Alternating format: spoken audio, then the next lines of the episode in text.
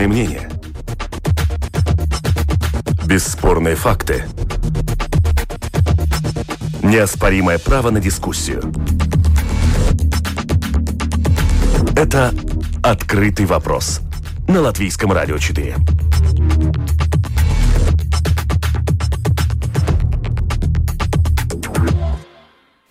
Здравствуйте, уважаемые радиослушатели. В эфире Латвийского радио 4, дискуссионная программа «Открытый вопрос». И а, по понедельникам мы обычно обсуждаем самые заметные события из международной а, политики. Вот и сегодня поговорим о а, новостях а, международной политики.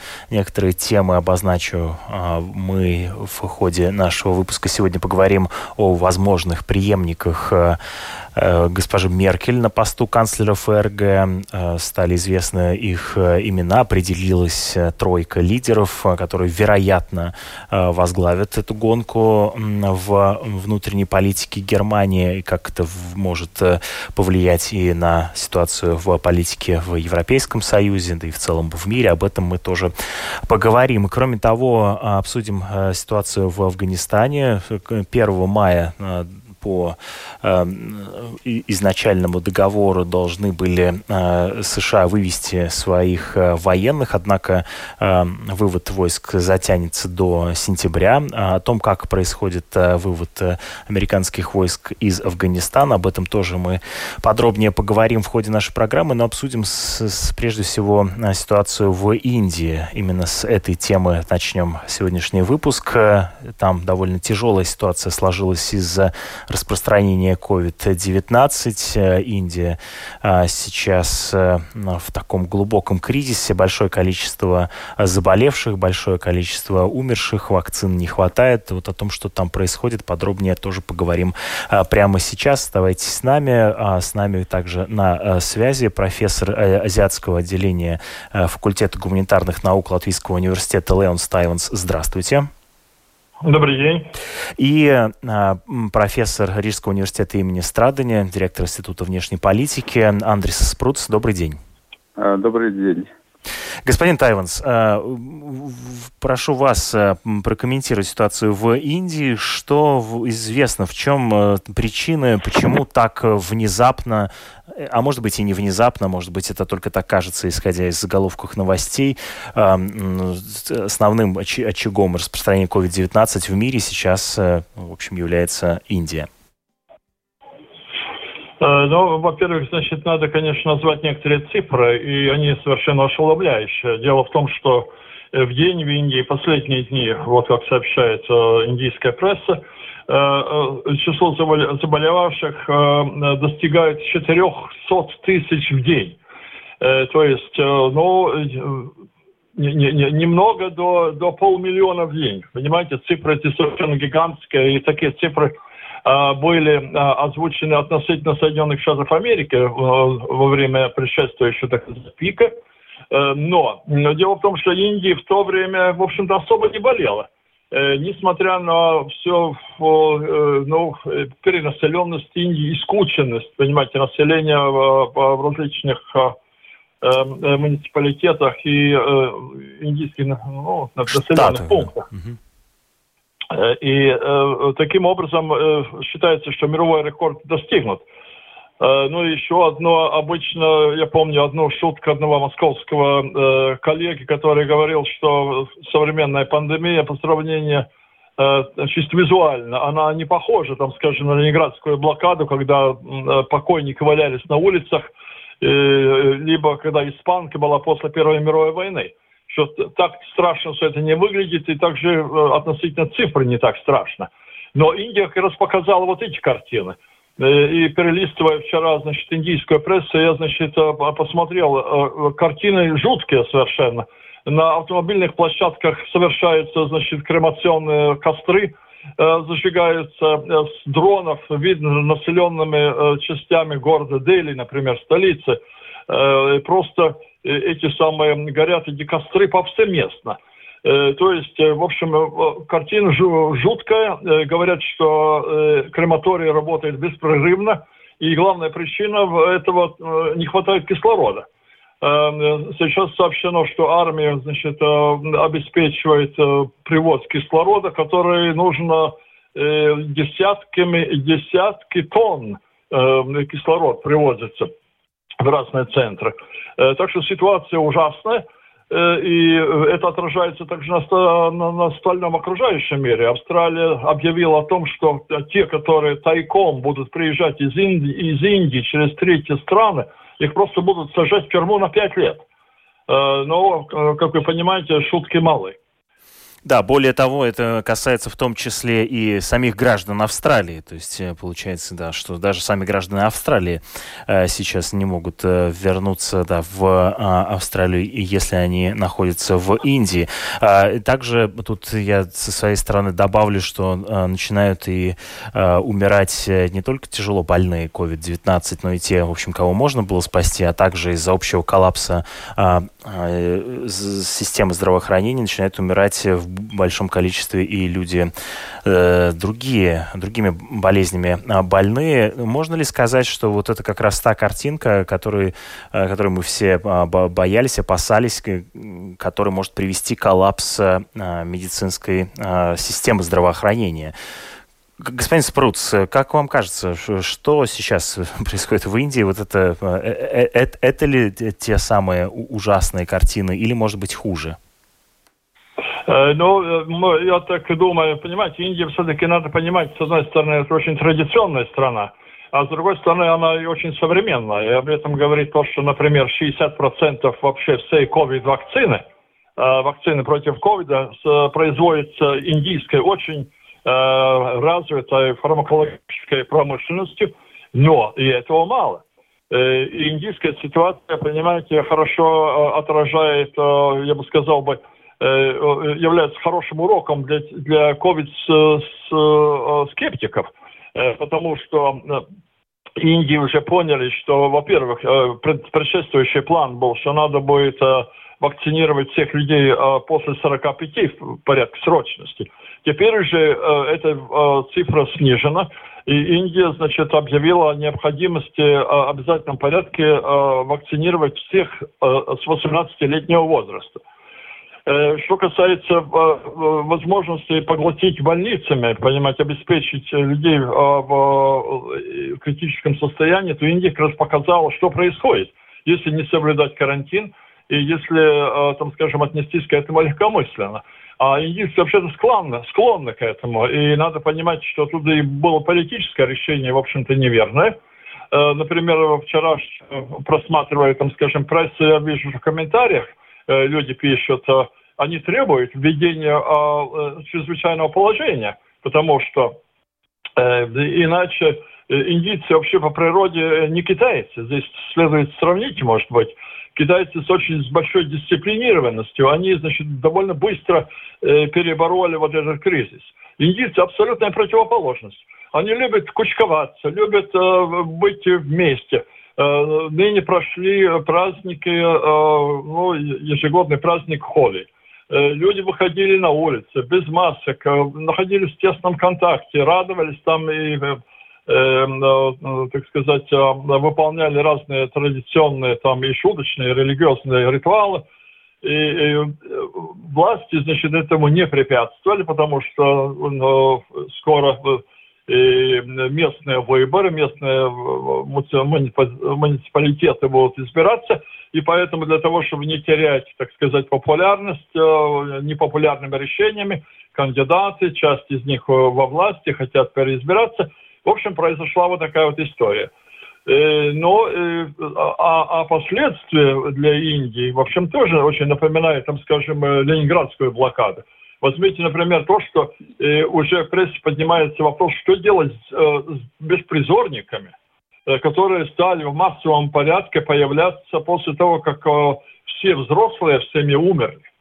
Э, Индия сейчас пытается решить этот вопрос.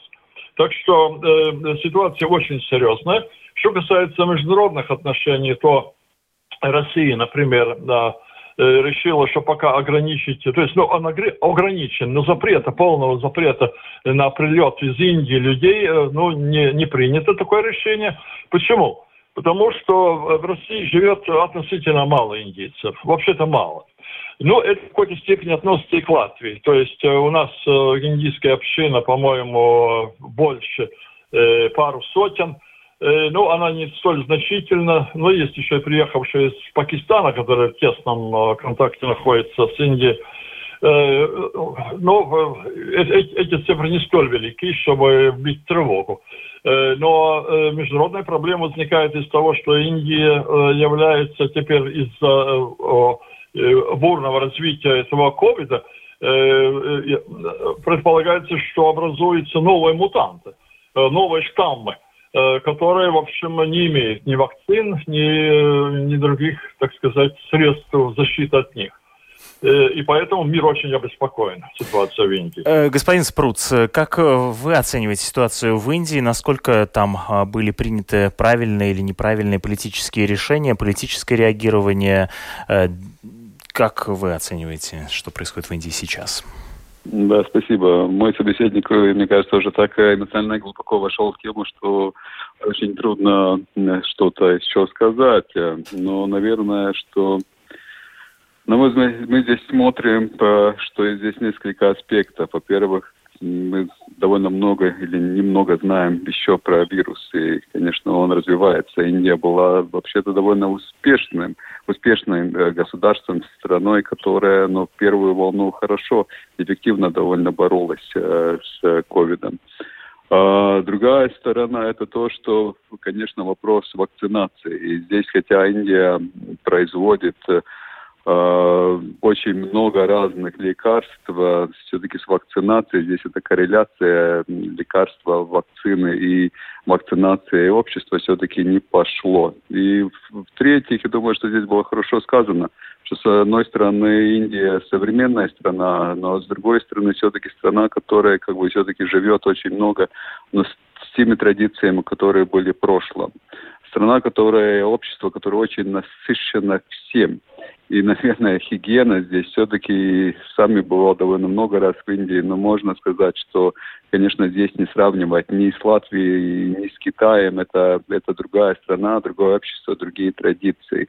И, наверное, вся эта корреляция, что, да, мы выиграли первую волну, но мы еще не вакцинировались, наверное, и мы подходим к вещам, как мы подходим, и, наверное, и традиции. Здесь все-таки был этот взрывной эффект, который ну, сейчас э, произвел драматичную ситуацию, которую сейчас мы видим э, в Индии. И, конечно, понятно то, что, э, ну, наверное, вещи, которые могут продолжаться, потому что если мы говорим про вакцинацию, тогда это уже вопрос, наверное, все-таки не 21 года, но это уже говорилось, что это вопрос 22 года, странах, которые активно развиваются. Индия, наверное, все-таки в, этом, в этой категории, поэтому эти драматичные ну, эпизоды, это драматичные то, что мы видим в телевидении, наверное, это все-таки мы еще видим довольно долгое время, к сожалению.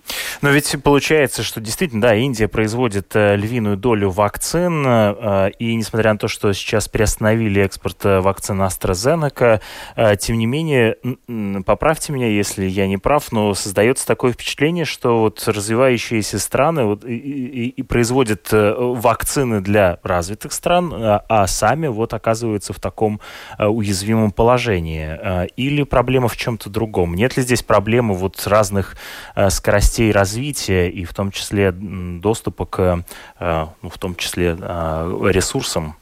Господин Спруц, как вы оцениваете? Я согласен, что вот это такая все-таки, ну, две, две или несколько скоростей по отношению к вакцинации, что это есть и останется. Потому что, опять, если мы смотрим на какие-то прогнозы, когда все-таки ну, считается, что в развитом мире, западном мире, не только западном мире, что мы под конец года ну, уже будем более-менее, общество будет вакцинировано. А, развитых, развивающихся стран это, это, это все-таки будет 22 год, если даже не начало 23 года. Так что здесь и прогнозы, эти траектории, они, конечно, они слишком-то хороши для развивающихся стран. Ну и, наверное, мы всегда говорим про а, Израиль как, а, как такой пример, хороший да. пример, да. Но можно сказать, что, конечно, израильтяне, Натаньяху, они переубедили эффективностью, э, с логистикой, с деньгами, э, эффективностью как бы вот всего э, государства, что здесь есть ну, как бы возможность инвестировать и рисковать даже первая страна, где ну, так активно можно на таком широком э, уровне вакцинировать. Поэтому, конечно, у Индии, у стран развивающих, ну, это просто не хватает. Поэтому даже логистика, если даже будет вакцина, но ну, дойти, вакцинировать один миллиард людей практически, ну, это очень огромная, огромная логическая, как бы, ну, вызов. Поэтому, да, я полностью согласен, что и политика, и внутренние организации стран – и эффективность государств и правительства по отношению, как вакцины по получают, наверное, здесь играет свою роль. И мы это видим тоже в, Евро, в Евросоюзе даже, что страны, которые более все-таки неэффективны в своем государственном как бы укладе, в том числе, к сожалению, ну, мы здесь должны, должны говорить и про Латвию, и Болгарию, которые как бы все-таки ну, по всем, э, по всем э, или очень многим Э, критериям остаются где-то все-таки позади, но здесь и вакцинация, она не слишком-то хорошо и идет. А, э, вот э, тут я добавлю, а, по мнению ученого из Мичиганского университета Бхракмара Мукерджи, слова которого приводит BBC, чтобы выполнить поставленную а, властями Индии задачу ежедневную вакцину от коронавируса должны получать около 10 миллионов жителей, а не около трех, как это происходит сейчас. 3 миллиона, да, в среднем удается вакцинировать ежедневно. Господин Тайванс, но почему же все-таки не было локдауна и нет его сейчас? Вы частично ответили, что э, это может быть связано с э, грядущими выборами, но э, все-таки э, но э, я бы, я бы хотел немножко уточнить цифры, которые здесь назывались. И что, что, как прогнозирует индийская пресса, например, завершение вакцинации, вот текущей. Предполагается, что вакцинация займет несколько лет. Не, 20, не 22 год и не 23 год, а, а больше, больше. Э, почему? Э, потому что, например, на сегодняшний день, вот вы правильно э, заметили, что нужно вакцинировать 10 миллионов в день. Понимаете, 10 миллионов человек в день нужно вакцинировать. А темп индийский на сегодняшний момент 3, 3 тысячи в день. И э, э, ускорить вот этот темп едва ли удастся, несмотря на то, что привлечена армия э, для, в основном для снабженческих работ а также э, военные медики для вакцинации, но тем не менее это значит решит э, задачу. Э, э, так что, а, а на сегодняшний день произведено, значит, э, представляете, население 1 миллион 300 тысяч, 1 э, миллиард, извините, 1 миллиард 300 миллионов, да? Э, а вакцинировано только 10% населения. Сколько нужно э, ресурсов, времени, лет, чтобы всех э, провакцинировать. И представляете, что явится опять новый мутант, который нужно будет опять бороть, побороть новыми вакцинами, причем еще нового типа. Что касается вашего вопроса, то, понимаете, я уже упомянул скользь. Дело в том, что индийская, ну, если так сказать, Э, политическая география, она э, отличается от европейской тем, что, да, Индия имеет э, гигантские современные города, но примерно 60% населения, даже больше, 60-70, там из-за недостаточно хорошей статистической цифры очень разнятся, то есть больше, значительно больше, чем половина населения живет в селе.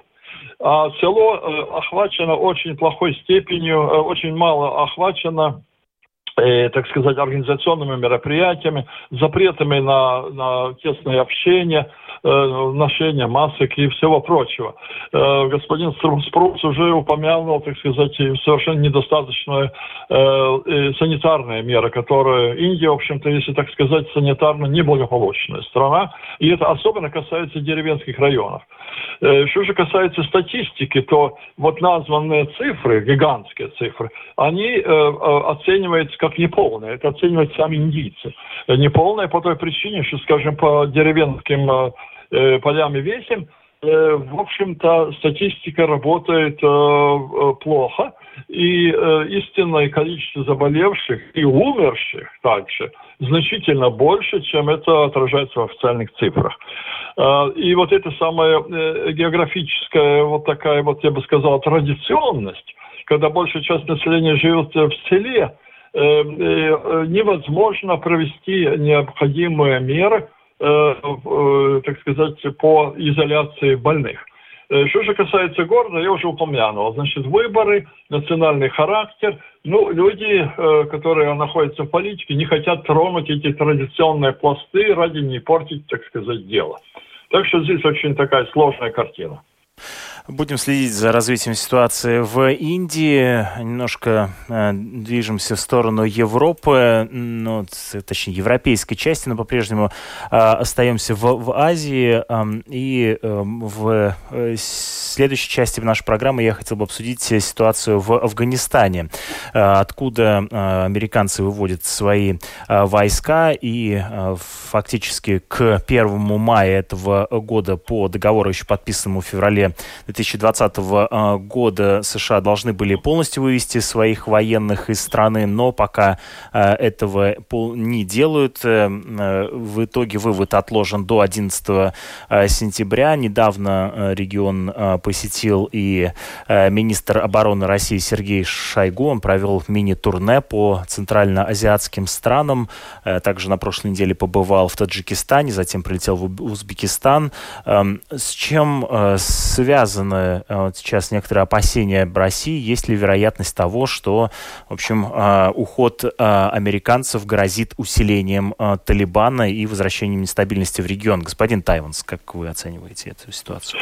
Ну, это, в общем, старая история. Я бы усилил ваши слова. Вы говорите, что в России испытывает некоторое беспокойство, а я бы сказал, что Россия очень сильно беспокоится. Хотя у России, э, у России нет прямых э, границ э, с Афганистаном. Посреди находятся страны Центральной Азии или так называемая бывшая Советская Средняя Азия. Но ситуация какова? Ситуация такова, что в Афганистане имеется, так, бы, так сказать, правительство в Кабуле, которое, в общем-то, контролирует территории, прямо скажем так, больше, больше меньшей степени вокруг Кабула. Э, что касается остального, остального Афганистана, говорят, что там талибы. Но когда мы говорим о талибах, надо понимать э, правильно, может быть, такой правильный перевод. Ну, талиб, талиб, талиб означает ученик, то есть те, которые учатся читать Коран. Э, так и возникло, возникло это название. Но и, политическое движение также. Но надо понимать, что, что талибы, так, чтобы понимать ситуацию, это все остальные. Это все остальные. Это то, что не, не, э, не под властью э, Кабула. Это все талибы. И эти талибы очень разные. И здесь зависит от э, этнической принадлежности. Э, Афгани... Афганистан состоит, в общем-то, из, из четырех этносов. Там имеются тюрки, то есть узбеки, там имеются и таджики, которые говорят на языке дари, э, там имеются э, э, хазарейцы, там имеется э, э, э, разные, так сказать, там индийские пуштуны там живут. И они образовывают, так сказать, объединение племен. Они имеют некоторую координацию между собой – и у них разные интересы. Уточню, то есть, простите, уточняющий вопрос. То есть нельзя, да, терминологически говорить о талибах, как, например, мы говорим об исламском государстве, экстремистской организации? Э, ну, может быть, скорее мы можем говорить об сирийской. Сейчас э, довольно часто сравнивать сирийская оппозиция. Помните, вот э, когда велись боевые движения, там было так, что в каждой деревне своя, свой военный, то есть политический фронт и своя военная организация. И примерно такая ситуация в, Афганистане. То есть каждая долина, каждый населенный пункт какой-то удаленный, там, скажем, от дорог, находящийся в какой-то э, э, горной э, горной ложбине, э, э, это другая партия, это другая армия, это другое племя. И все эти талибы, значит, как-то договариваются между собой, и очень часто и не договариваются, и враждуют, и воюют между собой.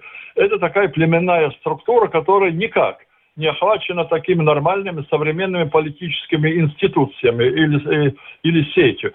И таким образом Э, в Москву то же самое. Приезжают то одни талибы, то другие талибы, понимаете, в зависимости от того, с кем удается договориться. И проблема заключается в том, что у них понятие о границах очень размытое.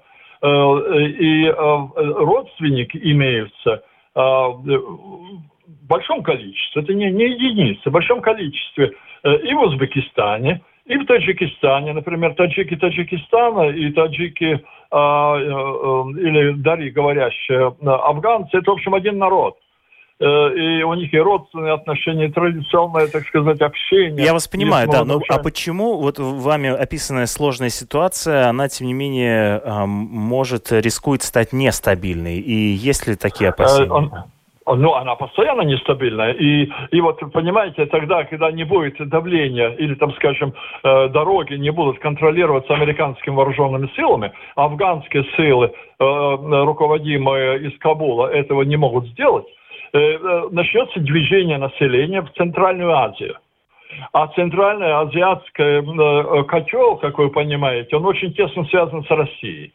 Россия там поддерживает какие-то военные интересы, но Центральная Азия в целом, понимаете, более не состоит в единой политической и не состоит в единой военной организации с Россией. И поэтому Россия сейчас вынуждена изучить ситуацию в Афганистане – потом, э, э, значит, договариваться и с Таджикистаном отдельно, и с Узбекистаном отдельно относительно безопасности границ и, не, а, и, и чтобы не было проникновения в Россию, потому что э, люди из Центральной Азии приезжают в Россию работать. Э, они, они, так сказать, работают, и а что они привозят? Э, преступность, оружие, идеологию э, ваххабизма, ну, все что угодно – Э, таким образом, это взрывоопасный котел. Потом напомним 90-е э, годы. В 90-е годы в э, Таджикистане был переворот за переворотом и велась фактически вооруженная борьба. Эта вооруженная борьба велась фактически по фронтам Афганистана. То есть это боролись те же самые люди, которые в Афганистане враждуют между собой. Разные кланы боролись за власть в Таджикистане. Но это имеет довольно прямой выход на Россию. Так что ситуация на, на э, э, афганском фронте это, это очень нестабильно, очень опасно, и уход американцев не в интересах России, как бы странно это ни оказалось. То есть Россия сейчас э, находится, да, в, наблюдает за этим регионом и пытается понять, что делать?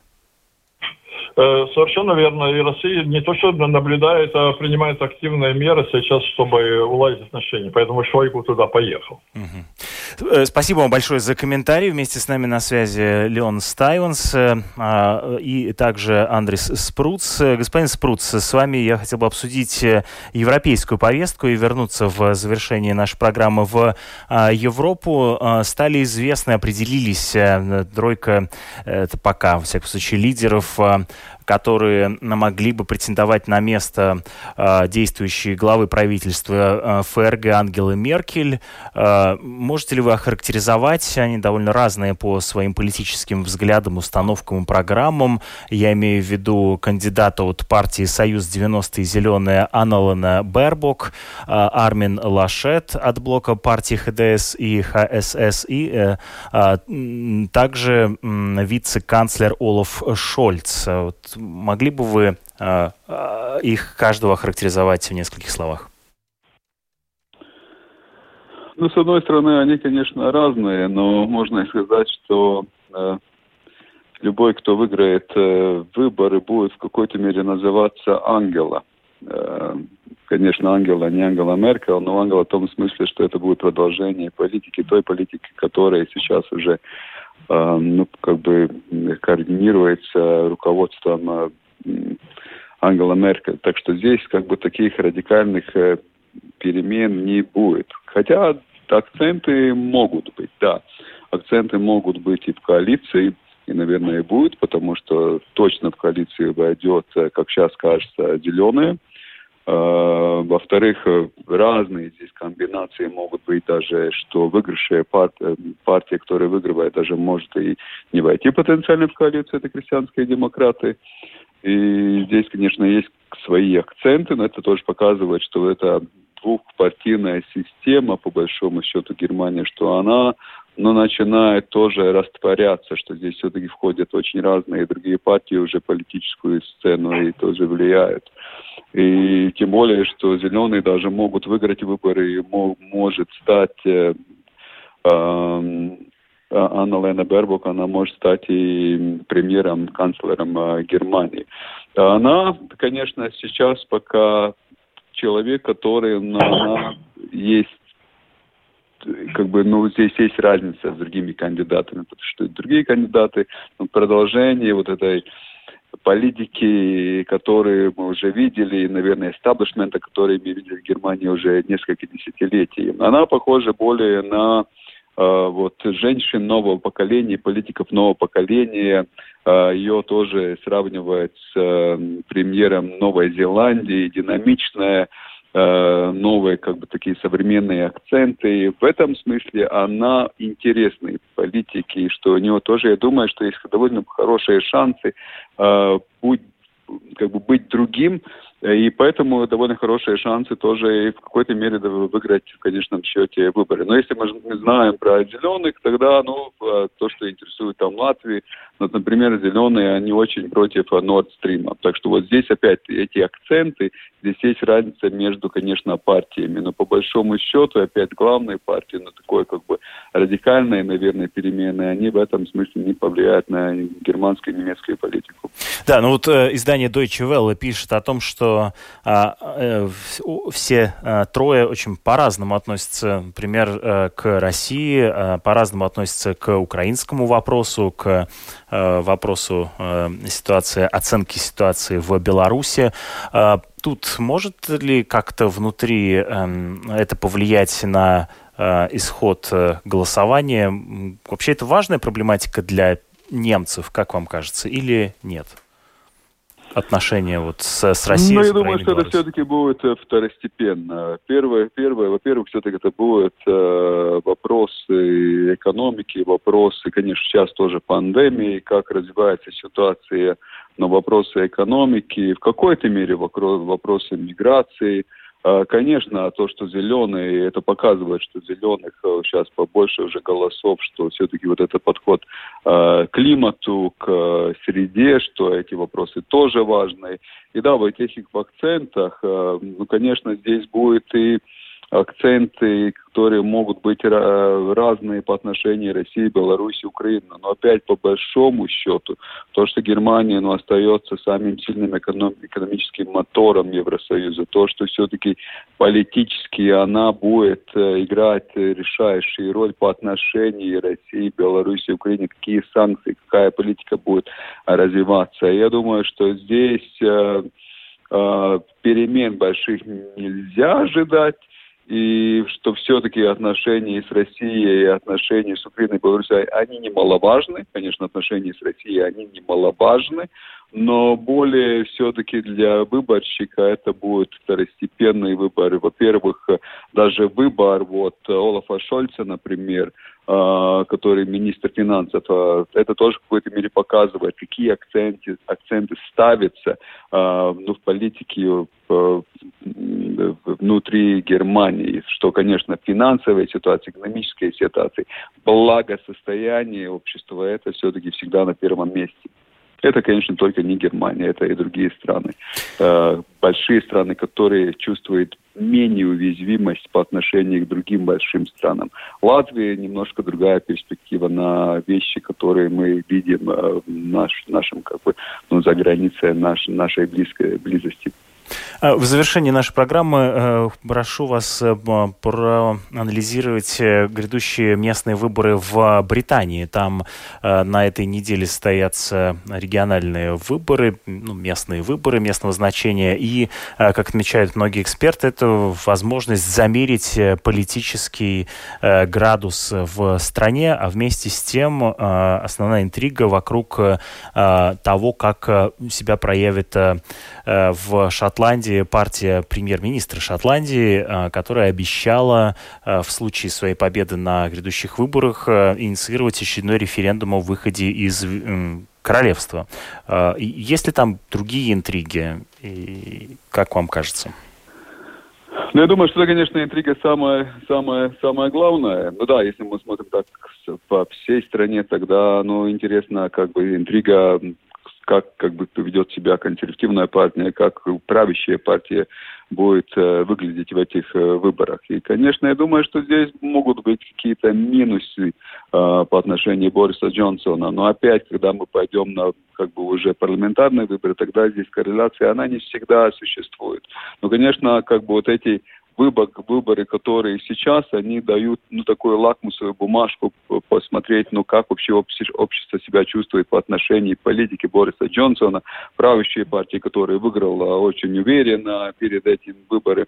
Но как бы сейчас э, посмотрим, как общество себя сейчас как бы в, этом, в этой ситуации чувствует, какие сигналы она дает правящей партии. Да, интрига Шотландии, она остается, это, такая перманентная интрига, э, и я думаю, что, конечно, шанс здесь есть, но вопрос в том, будет ли этот референдум в первом году, наверное, что нет в последнем году, как бы потенциально через 3-4 года, когда шотландская партия независимости выиграет эти выборы.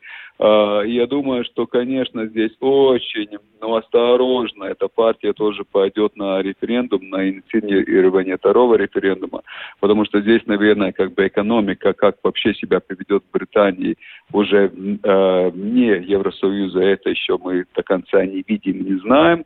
И, наверное, что здесь тоже, ну, в партии они очень смотрят на разные, разные общественные мнения. Здесь партии тоже делают очень большие, скрупулезные, как бы, ну, такие исследования по отношению вот этого обще, общественного мнения. Здесь, наверное, два вопроса.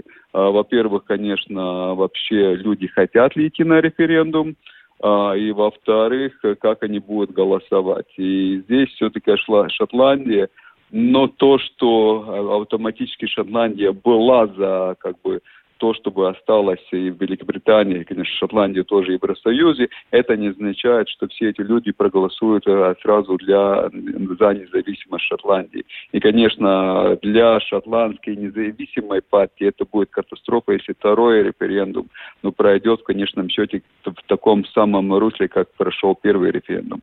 Поэтому я думаю, что здесь будет очень большая осторожность, и все-таки вот эта ну, проба почувствовать общественное мнение, как в этой ситуации ситуации бы общественное мнение общества бы себя повело. Спасибо вам большое за комментарии. Вместе с нами на связи были директор Института внешней политики Латвии, декан Рижского университета, э, отделения европейских студий Рижского университета имени Страдания Андрис Спруц, а также э, профессор азиатского отделения факультета гуманитарных наук Латвийского университета Леон Стайванс. Вместе с вами в эфире Латвийского радио 4 э, была программа «Открытый вопрос». У микрофона Роман Шмелев, продюсер программы Валентина Артеменко. Оставайтесь вместе с нами. Впереди вас ждут новости.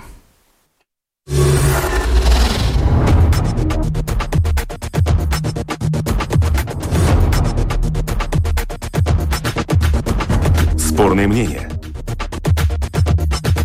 Бесспорные факты. Неоспоримое право на дискуссию. Это «Открытый вопрос» на Латвийском радио 4.